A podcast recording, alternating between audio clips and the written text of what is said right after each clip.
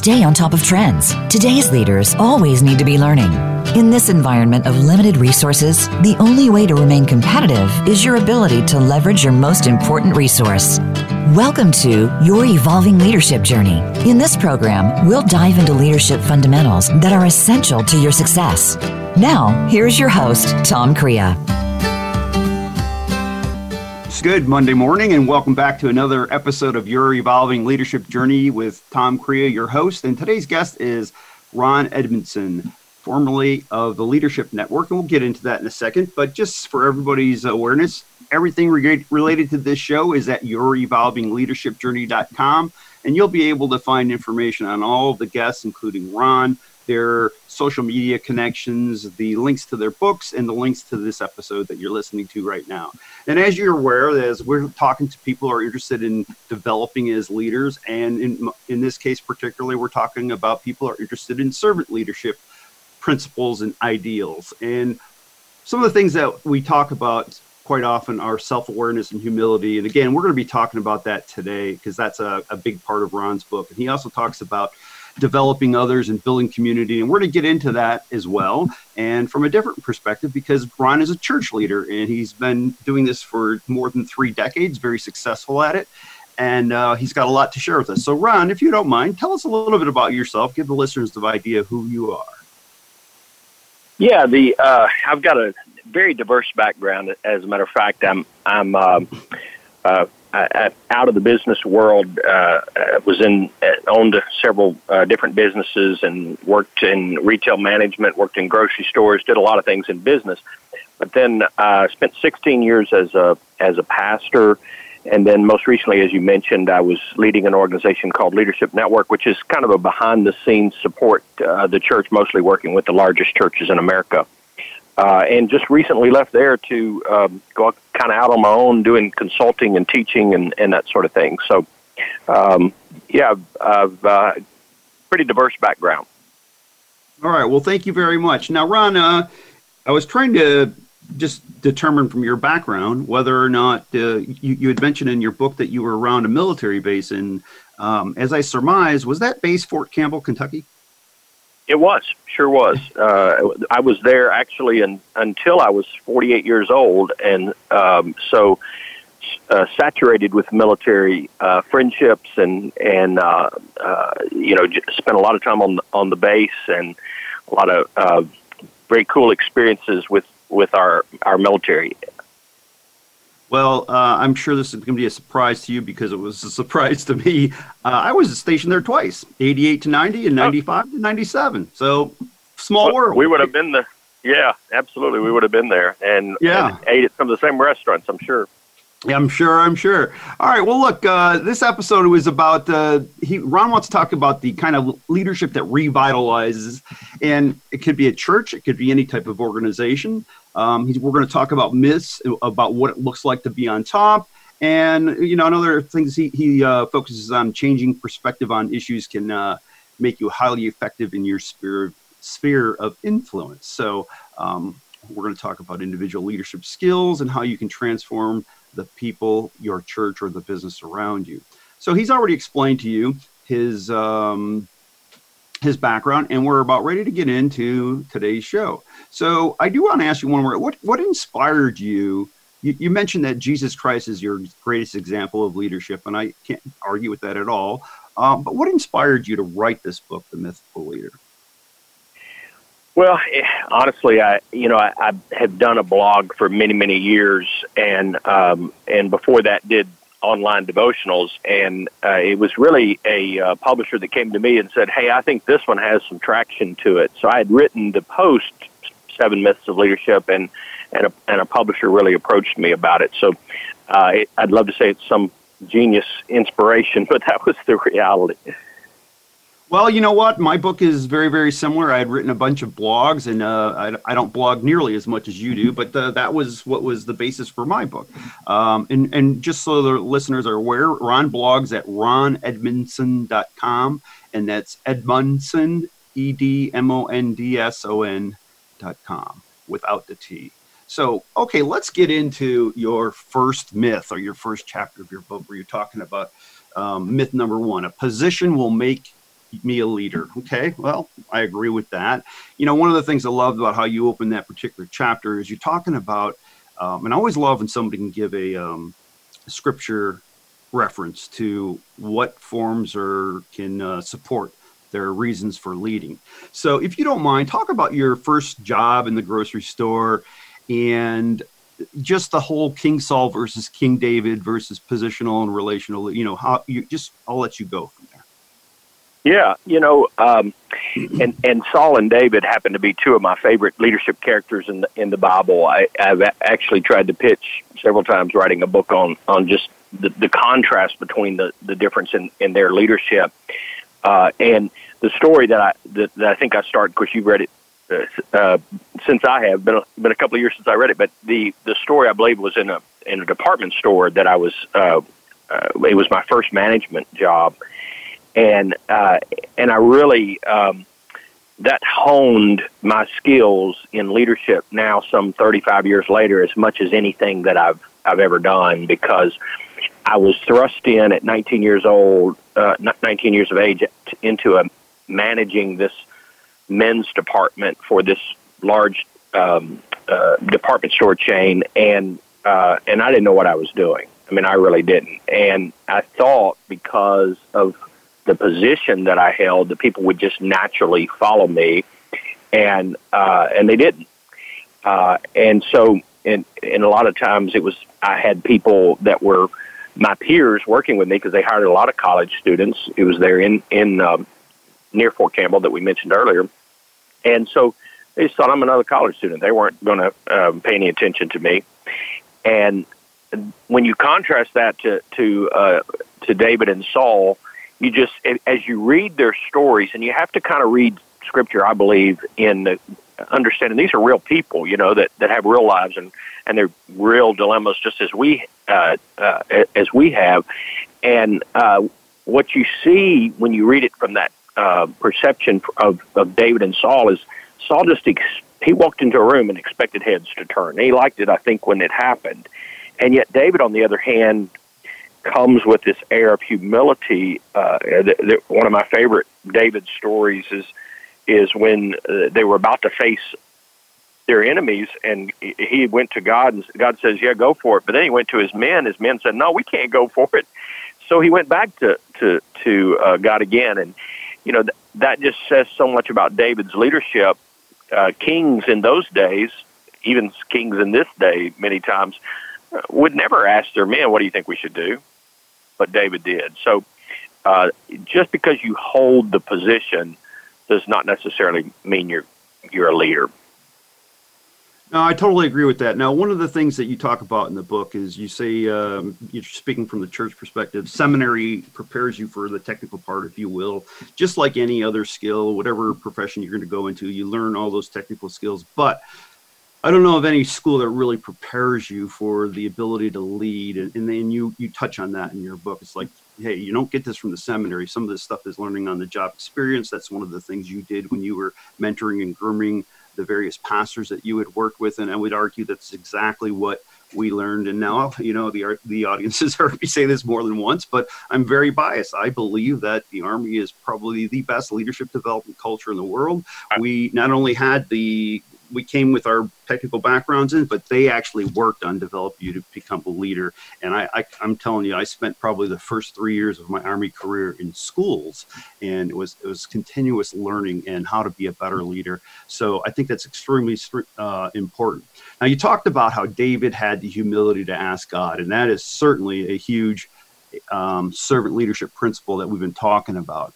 Um, you know, I want to ask you actually, uh, part of what you talked about in that chapter is some of the things you learn from what others do and what you learn not to do. And I got to tell you, uh, I'm a proud owner of a collar extender, and you might appreciate that. So Ron shares this story, and, and, and he'll pick up from here right after I, I finish it. He, he shares this story about how he made a $165 mistake on a six figure plus budget and his management overreacted. Ron, tell us about that story and how did that make you feel? Yeah, I so uh, collar extenders, uh, I, I didn't even know they still exist, Tom. So I I, I appreciate you bringing that into context today. But that it it uh, you know it, it just simply extends your collar, makes it bigger. It, uh, you have a little uh, part of it that fastens onto to the button of the collar, and then uh, it forms a new button. And anyway, it was it was a novelty thing, but it was an easy uh, purchase at the at the cash register because I, I don't know how much it was, a couple of dollars or whatever it was at the time, and and so you sold a lot of them, but you didn't sell a ton of them, and you know you kept maybe twenty four in, uh, and I don't even remember the details. Again, you read it uh, since I had. I had to go back in my memory to even uh, craft that story. The the uh, the learnings from it were huge and have stayed with me forever. But uh, but some of the details I had to go back and actually ask somebody about it. But I I, I was intending to order maybe a case, and I, instead of hitting one case, the way I did it, I ended up ordering you know like twelve cases or twenty. I don't remember, but it was it was not a lot of money involved, but it we would have had collar extenders for the next 40 years. You know, you never would have sold that many. So it is obviously a mistake. Uh, it wasn't a huge money mistake, but it was obviously a mistake. And you couldn't return them. It was just one of those type items you couldn't send back. So we were stuck with them, no doubt about it. And that store, uh, I should walk in there sometime and ask them if they're still selling those because they probably still have some. But uh, again, my as you said, my management just uh, just went nuts. You know, they use it as an example in meetings. They talked about it. Continue. I mean, I just never lived that down, in not in a joking kind of way, even in a disciplinary kind of way. And it just humiliated me at the time. And I just, I, I just reflect on that sometimes when, when, and when people on my team have made mistakes, and sometimes much bigger mistakes. Um, I had a guy working for me.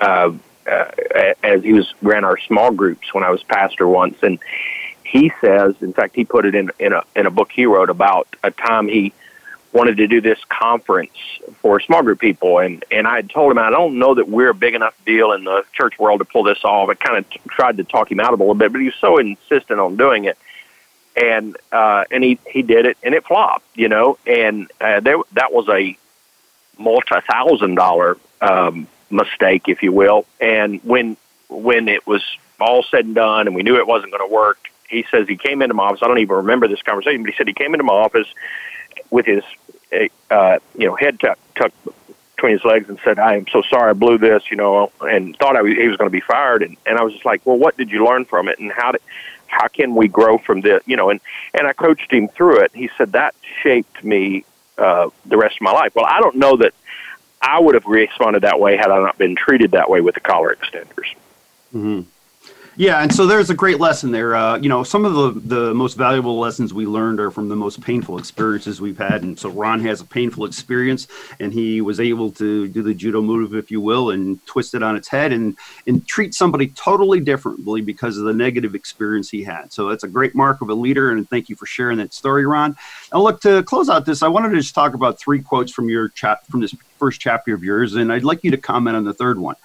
Ron writes, to lead, we need leaders because we need people who can help us get to better places than we are today.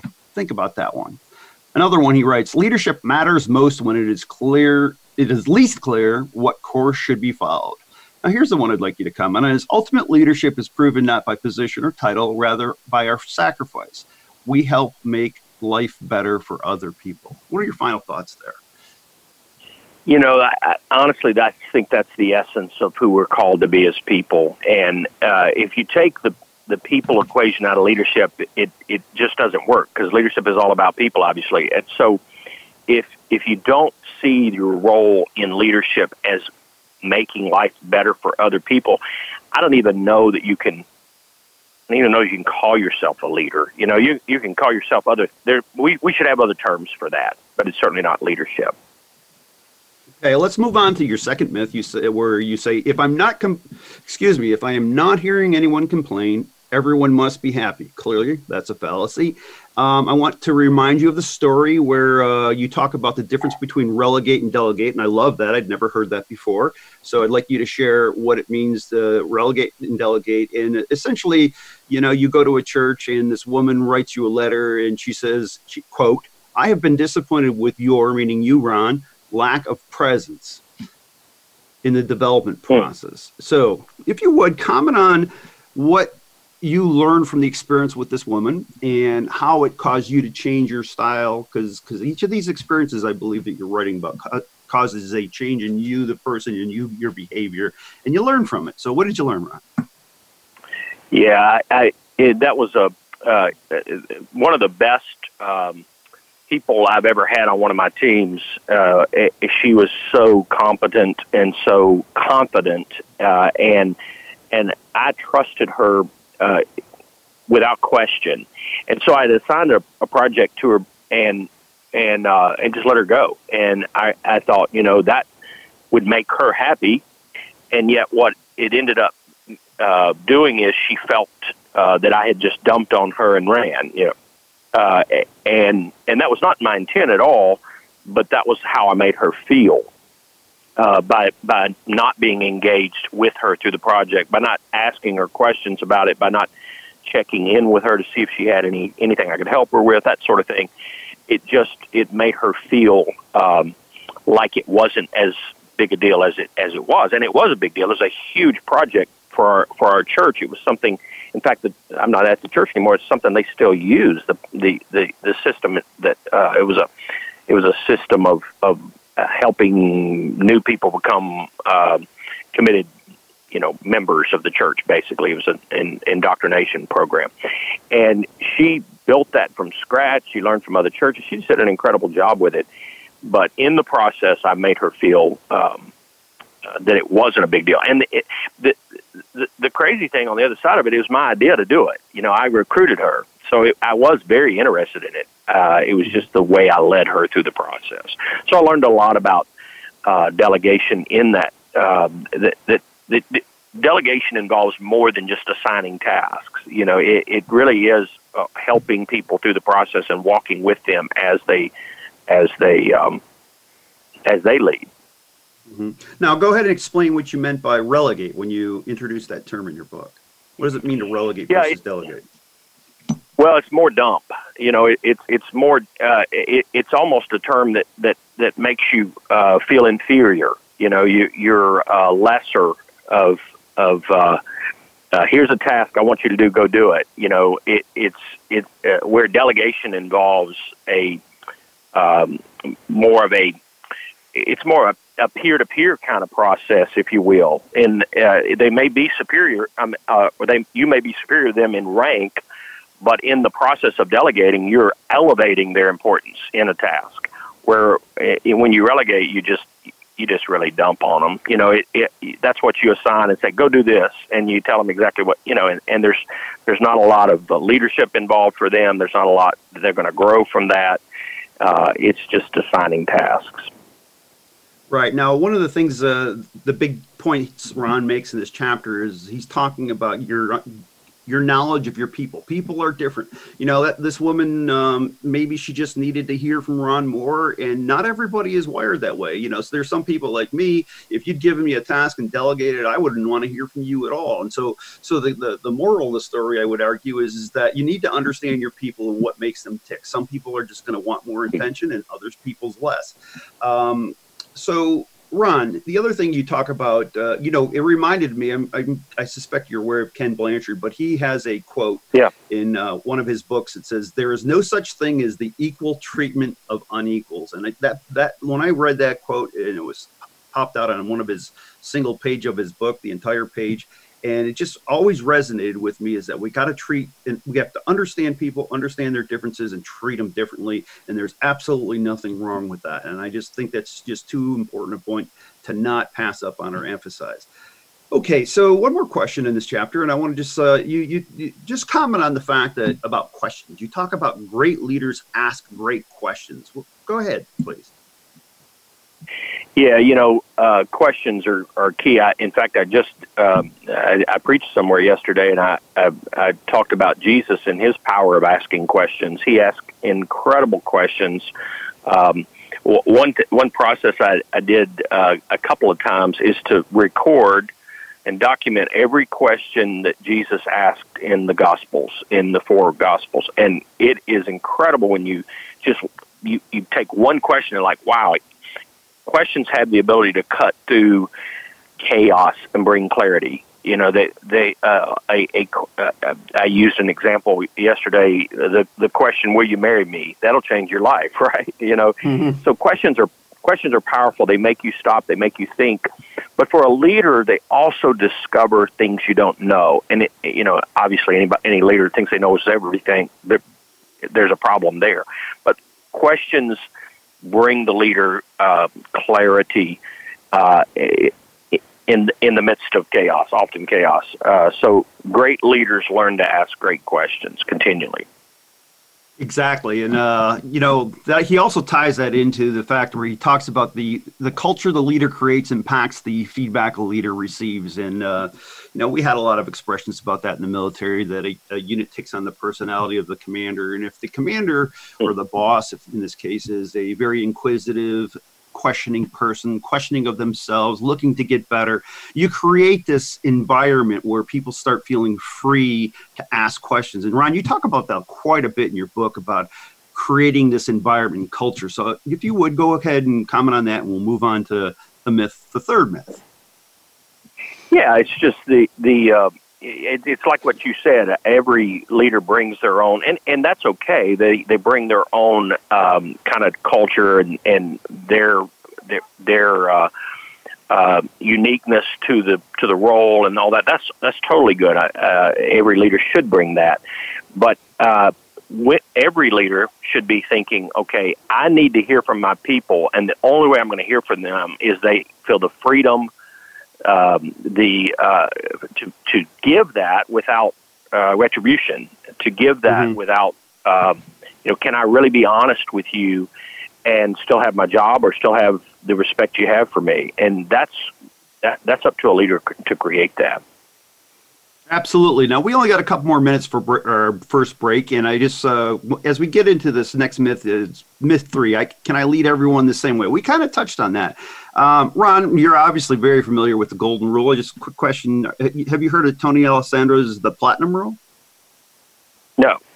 Okay, so I'll, I'll share that with you, and uh, I think at that point we're just going to pause and we're going to go to break. But essentially, the golden rule is treat others the way you would want to be treated and uh, the interesting flip of this is Tony Alessandra has this uh, platinum rule, which is treat others the way they would want to be treated. So, any comments on that before we go to uh, break, and then we'll be right back. I, I, have heard that. I didn't know who to attribute it to, but I have um, I have heard that. I like that a lot.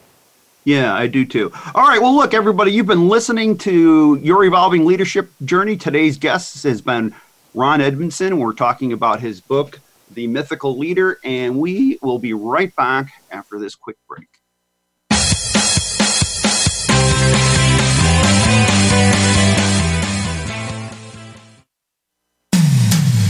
When it comes to business, you'll find the experts here. Voice America Business Network. As Tom works with leaders, something he consistently sees is their struggle with engagement and retention.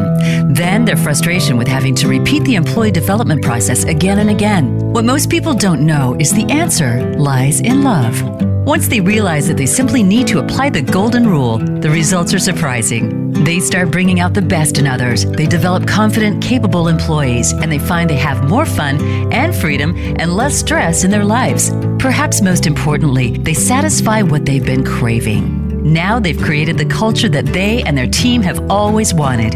This is when synergy takes over, and the results are astounding. The first step is critical. When you exhibit the self awareness and humility that shows you need to learn and improve continuously, you set the example and encourage others to follow. To learn more, visit Blackhawk Leadership Development at blackhawkspeaks.com. That's blackhawkspeaks.com. Have you become a member yet?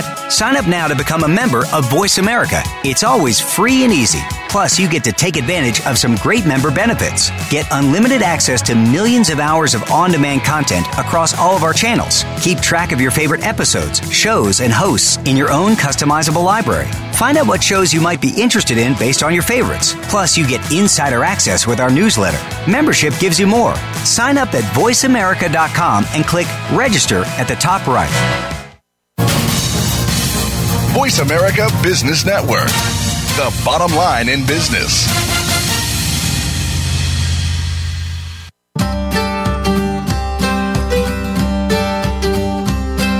You are listening to Your Evolving Leadership Journey. To reach the program today, please call in to 1 866 472 5790. That's 1 866 472 5790. If you have questions or comments about the program, you may send an email to tom at blackhawkspeaks.com. Now, back to Your Evolving Leadership Journey.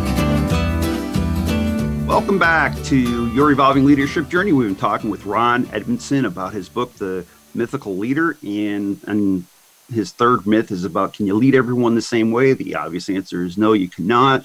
You know, uh, in this chapter, he's talking about um, a number of different people, whether they're older than you, younger than you, um, cultural differences, just so many different things. And, you know, one of the things that he points out in this particular chapter that I would like him to comment, particularly because of his background as a preacher, is um, he was referring to a, uh, a passage from First Samuel, First Samuel chapter 7, 16, verse 7, and he's talking about how the Lord looks at the heart. And Ron's suggestion to you is to consider a person's heart before considering their actions. I love that. I pulled it out, and I'd love for you to comment on it.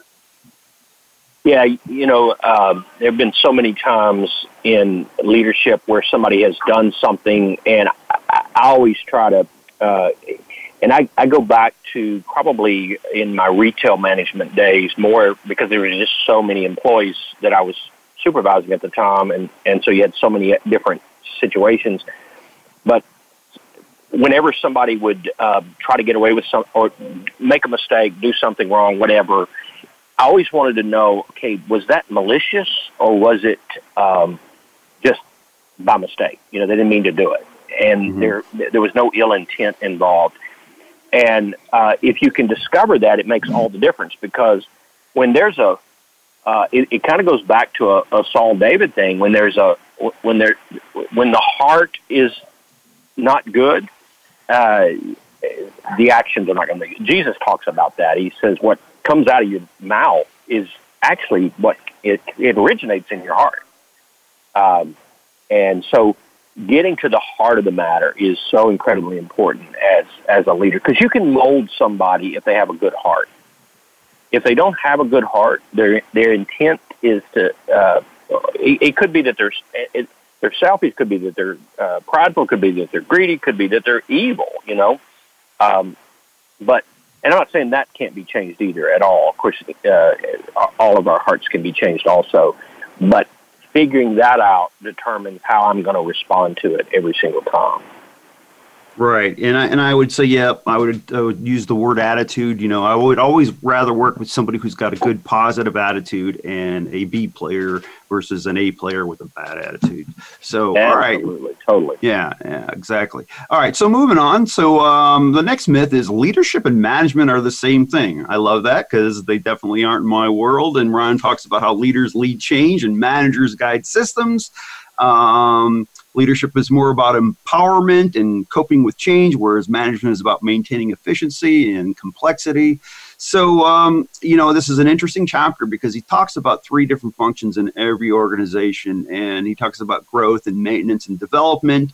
And he's very, very candid and honest in saying he prefers to develop versus the other two. And it's the, why that's important is because you got to know what your strengths are. and You got to know what to uh, assign to other people on your team. So I would like you to continue with whatever, wherever the spirit takes you on that one. Uh, what are your thoughts? Yeah, and you know, I tried for years. Uh, I used to think I was good at growth because we we had um, uh, we had growing churches, we had growing businesses, and so I used to think that that was my uh, my specialty or, or, or something I was good at. Uh, I've pretty much known maintenance was not my thing for uh, most of my uh, my time, and uh, it's only been in the last probably ten years that I've realized okay, what I'm best at is taking what's growing and making it better, or what's declining and figuring out how we can develop it in a way so that it can grow again. And that really has come with you know help been helpful in church revitalization and, and, and some of that. But the the one thing I would want to say, and whenever you have this conversation about leaders and managers being different, you get pushback because some people will say, you know, no, and, and there's leadership within management, and there's management within leadership. Absolutely. Uh, what I what I what I like to point out to people is that we need good leaders and we need good managers. There's nothing wrong with good management. We've almost in this world of leadership talk and all the you know leadership's the buzz and all that, uh, we've almost dismissed good management as if there's something wrong with with that. But there's everything right about it. You know, if uh, I consider myself a leader more than a manager for sure, but if you put me with a good manager, we'll we make a heck of a team. Mm-hmm. And uh, and and we're actually that way. You know, my wife and I are that way. I'm the one that stretches things, and I'm the one that you know, uh, we're, we're about to go through another significant move in, in our life right now. Uh, I initiated that. She's putting all the pieces together, you know, in, in making that happen. And, and um, so we make a great team in that. So I really like to point out that uh, we need good managers. If, you, if that's how you're wired, if that's if you're more okay, get, build the system, you know, build the, the idea, come up with the vision, and then I'll I'll make it happen. If that's who you are to, to make it happen with kind of the heads down approach and making sure all the wheels are turning and all that, there's nothing wrong with that. Um, mm-hmm. And and don't be ashamed of that. Yeah, and when he's talking about those three uh, functions uh, growth, ma- maintenance, and development I would characterize them as strategy, um, the maintenance part is the management and the development is the leadership. And and i'm with you ron. I that's my where my heart is. I always enjoyed developing others because that's really the the center the nucleus of your team. If you can get everybody to improve their game and to work together um, to me that's the exciting part about getting all those pieces of the puzzle to work together all right. So he goes on also in this chapter. He talks about essentially time management and he's talking about your personal time because this is all about leadership. It's about self awareness, your growth, and, and balance is huge. Now, when you talked about church leaders, you referred to the church leaders in Acts 6 of uh, the Acts of the Apostles. And I'll be honest with you, I didn't look it up. Um, are you able to talk about hmm. Acts and explain that story? Because I don't know what happened in the early church where, where they're trying to get their everybody's lives together and, and sort out their time and keep balance. Yeah, you know, in in uh, in the early church, in the uh, Book of Acts, we we learned that thousands were coming to Christ at one time, and and they, uh, uh, you can imagine the chaos of trying to organize a church with literally thousands joining every day. And so what they actually said was, hey, we're going to appoint people to be good managers over them. That's not the terms they used, obviously, but to, to administer uh, the feeding of, of hungry people, the, the, the visiting of the sick, you know, that we're going to appoint people to, to, to manage those things. We're going to focus on what we've got to do, and that is to, uh, to preach and, and, and, and to teach. And so they, and actually um, that's where deacons came about was organizing some some of that. So that they could focus um, on what they were required to do while others were doing some of the um, some of the work of the church. It's right. really brilliant. And it, unfortunately the church overlooks it so many times. You know I, uh, I have to point it out to church leaders who actually um, uh, are are burnt out and stressed out because they're trying to do everything. And I'm like, have you read Act six? I mean, they they did it. They they did exactly. They set it up for you. You know, they they they made it easy for you. There it is. And yet, so many pastors um, uh, develop this self kind of expectation, and sometimes it's the church's expectation that they're going to do everything and be everywhere, and that's just not it's not healthy. But it, in this case, it's not even biblical. Hmm. This is exciting for me. I mean, I, I, think it's like I said earlier. I, I always love when I can um, hang my hat on something in, some passage in scripture to explain why this is a good idea. And uh, we're ultimately getting to the greatest delegator of all time. You know, when you can delegate something to 12 people and have it continue for a couple thousand years, I'd say that's uh, as successful as it's going to get. Yeah. Um, so, uh, so lots of lessons to learn, and uh, and it, sometimes it just takes people like you. And I had a guest on a couple months ago, uh, twice, as a matter of fact, and I think you know him. His name's Ken Gosnell, and he's coming out with a book, Well Done, and uh, that's about you know taking all the talents that you've been given and making the most of them. And and sometimes people like you and Ken have been able to show me uh, parts of scripture that I guess, yeah, you know what, that's a, that really does apply to leadership in it. So I love hearing those stories. All right, enough about me. Um, let's continue on to myth five. Being a leader makes me popular. And Ron talks about the loneliness of leadership and popularity versus trust. So if you would, tell us about being a leader makes me popular. Yeah, you know, uh, yeah, you've got to, and, and when I was writing this, obviously I was thinking of a, a lot of my pastor friends. Um, and I don't know that none of us want to be unpopular. None of us want to be disliked. Uh, pastors, because of their calling, they, they care for people. They, they, they love people, obviously, or you wouldn't be a pastor. And sometimes, if you're not careful, the love for people, oh, um, you know, Scripture also talks about the the uh, the use of discipline and uh, and how uh, and, and, the use of of um, of even rules. Rules are a good thing, you know, and holding people accountable is a good thing. And so, uh, love without discipline is is uh, is chaos. And, um, and so, you know, I really try to talk to pastors. A lot of my pastor friends have really hard time making hard decisions in the church because they don't want to upset people. And but the whole principle of leadership is taking people where they need to go, uh, but they may not even be able to see it yet. You know, they may not even know where they need to go. I mean, you think in a military uh, sense, um, uh, who wants to go onto the battlefield, right? I mean, that I mean that's you, would have to be a somewhat sadistic to say, I'm just, gonna, I just want to run out there and get shot at, you know, that, uh, and yet sometimes you've got to take people where they may not necessarily want to go, but need to go. And, um, so yeah, it, it, if, if you're judging your leadership by your popularity, you're going to be very, very uh, disappointed by the results that you get. Yeah, you know, that reminds me of a story. Uh, I don't know if you ever heard this. It's about the emperor and the regent. And so the emperor and the regent meet one day and they want to divide all the tasks of the kingdom. And the emperor says, you know what? I will hand out all the rewards and if you and you can hand out all the punishments. So after some time and the um, the, the, the emperor sees that all the people love the, the regent more than the emperor.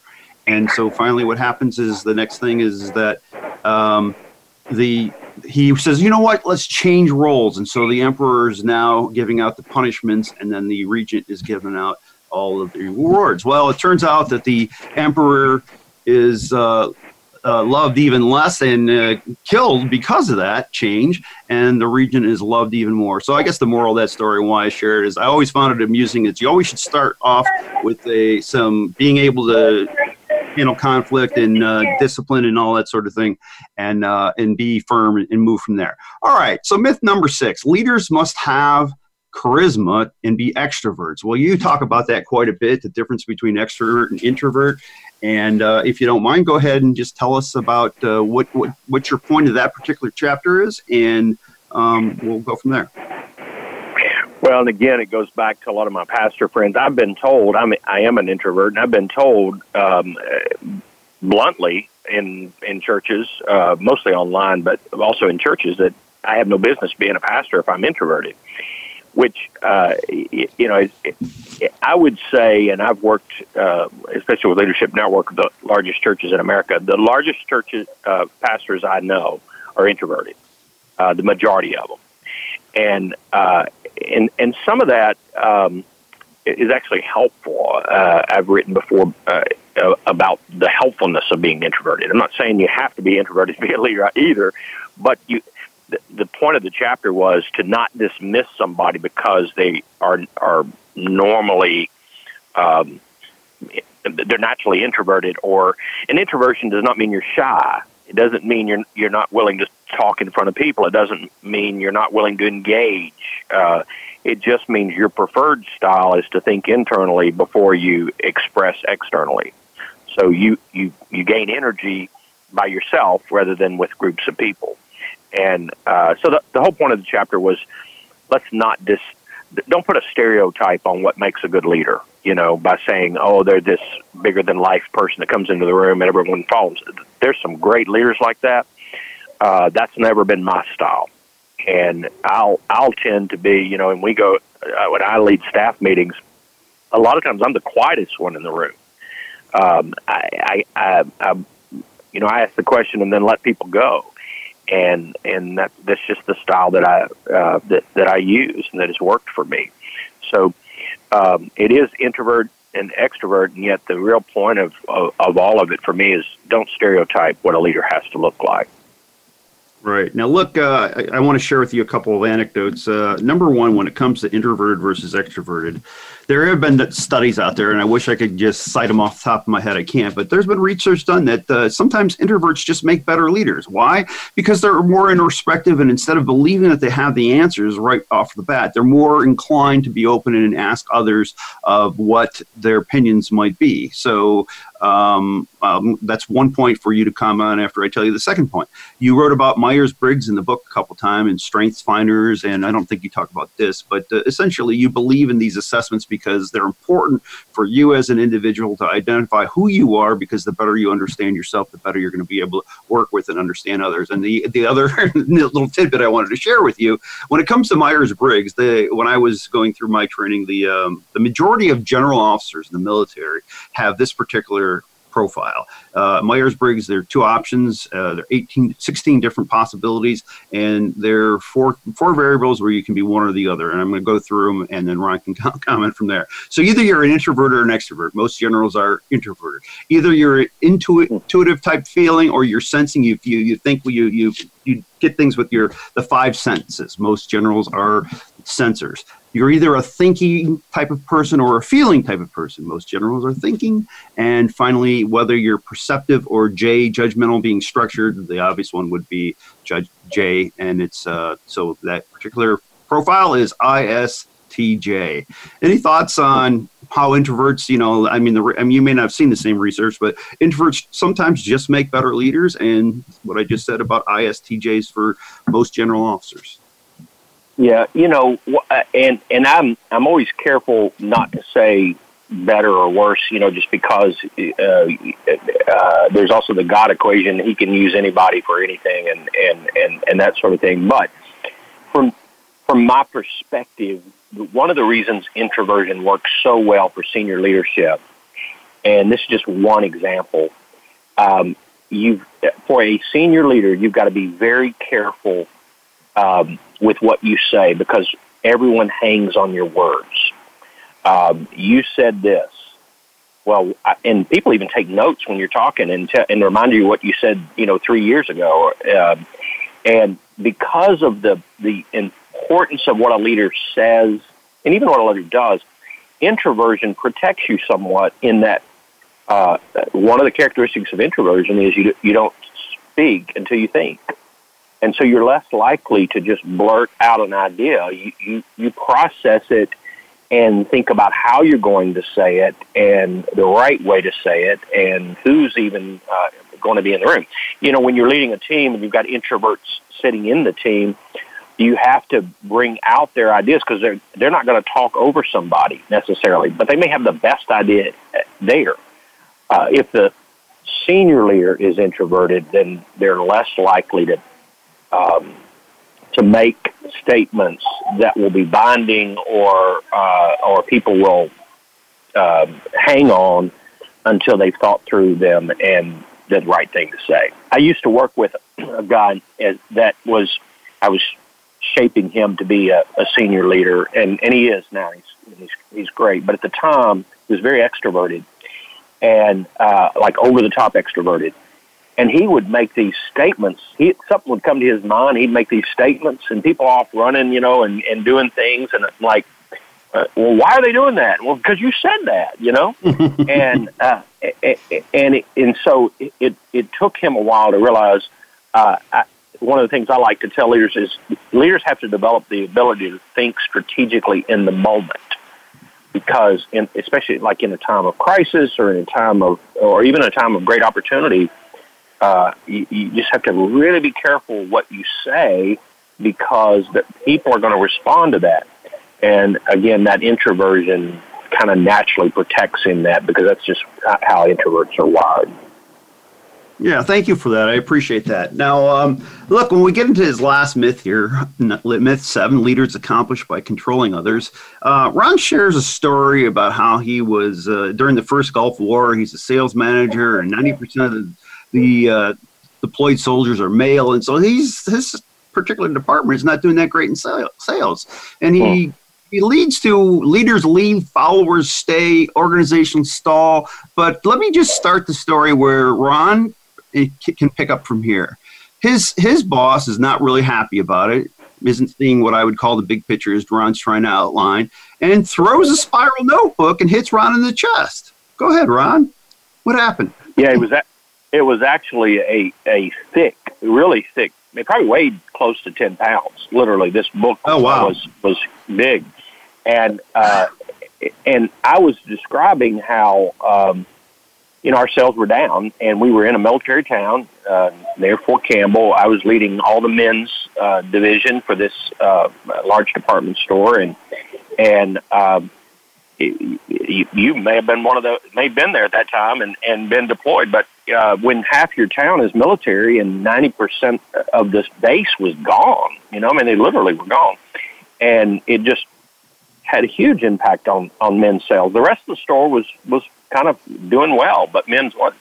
And this particular manager, uh, he was from corporate. He was not from our store. He was from the the corporate office. He just didn't like any of my answers, any of my explanations, and he just literally took the book and threw it across the table, landed in my chest, and said, "I don't accept any of these. I'm I'm going to come." Uh, I'm going to leave the room. When I come back, I'm, I want uh, better answers or heads are going to roll or something like that, you know. Mm-hmm. And uh, it, it was that day that I decided, look, life's short. I was in my late 20s at that point, but I had been, um, uh, you know, I'd been leading a long time at that. And, and uh, I, I just I told my wife, I just said, look, this is, this is not healthy for me. I don't want to do this. And, and the, the other part and the bigger part to that was uh, wanting me to pass that type of leadership on to my team.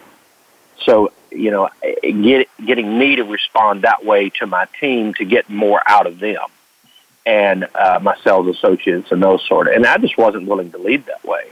And um, so, anyway, it was shortly after that that that uh, I don't know how many months, but it was very shortly after that that I left. Right. And I, and I got to tell you, when I was reading that story, I thought, you know, nobody needs to be treated that way. We all want to be treated with dignity and respect. And your choice to leave takes some courage, um, which is fine. But uh, sometimes when you you lack the courage, you stay in a place where you say followers stay.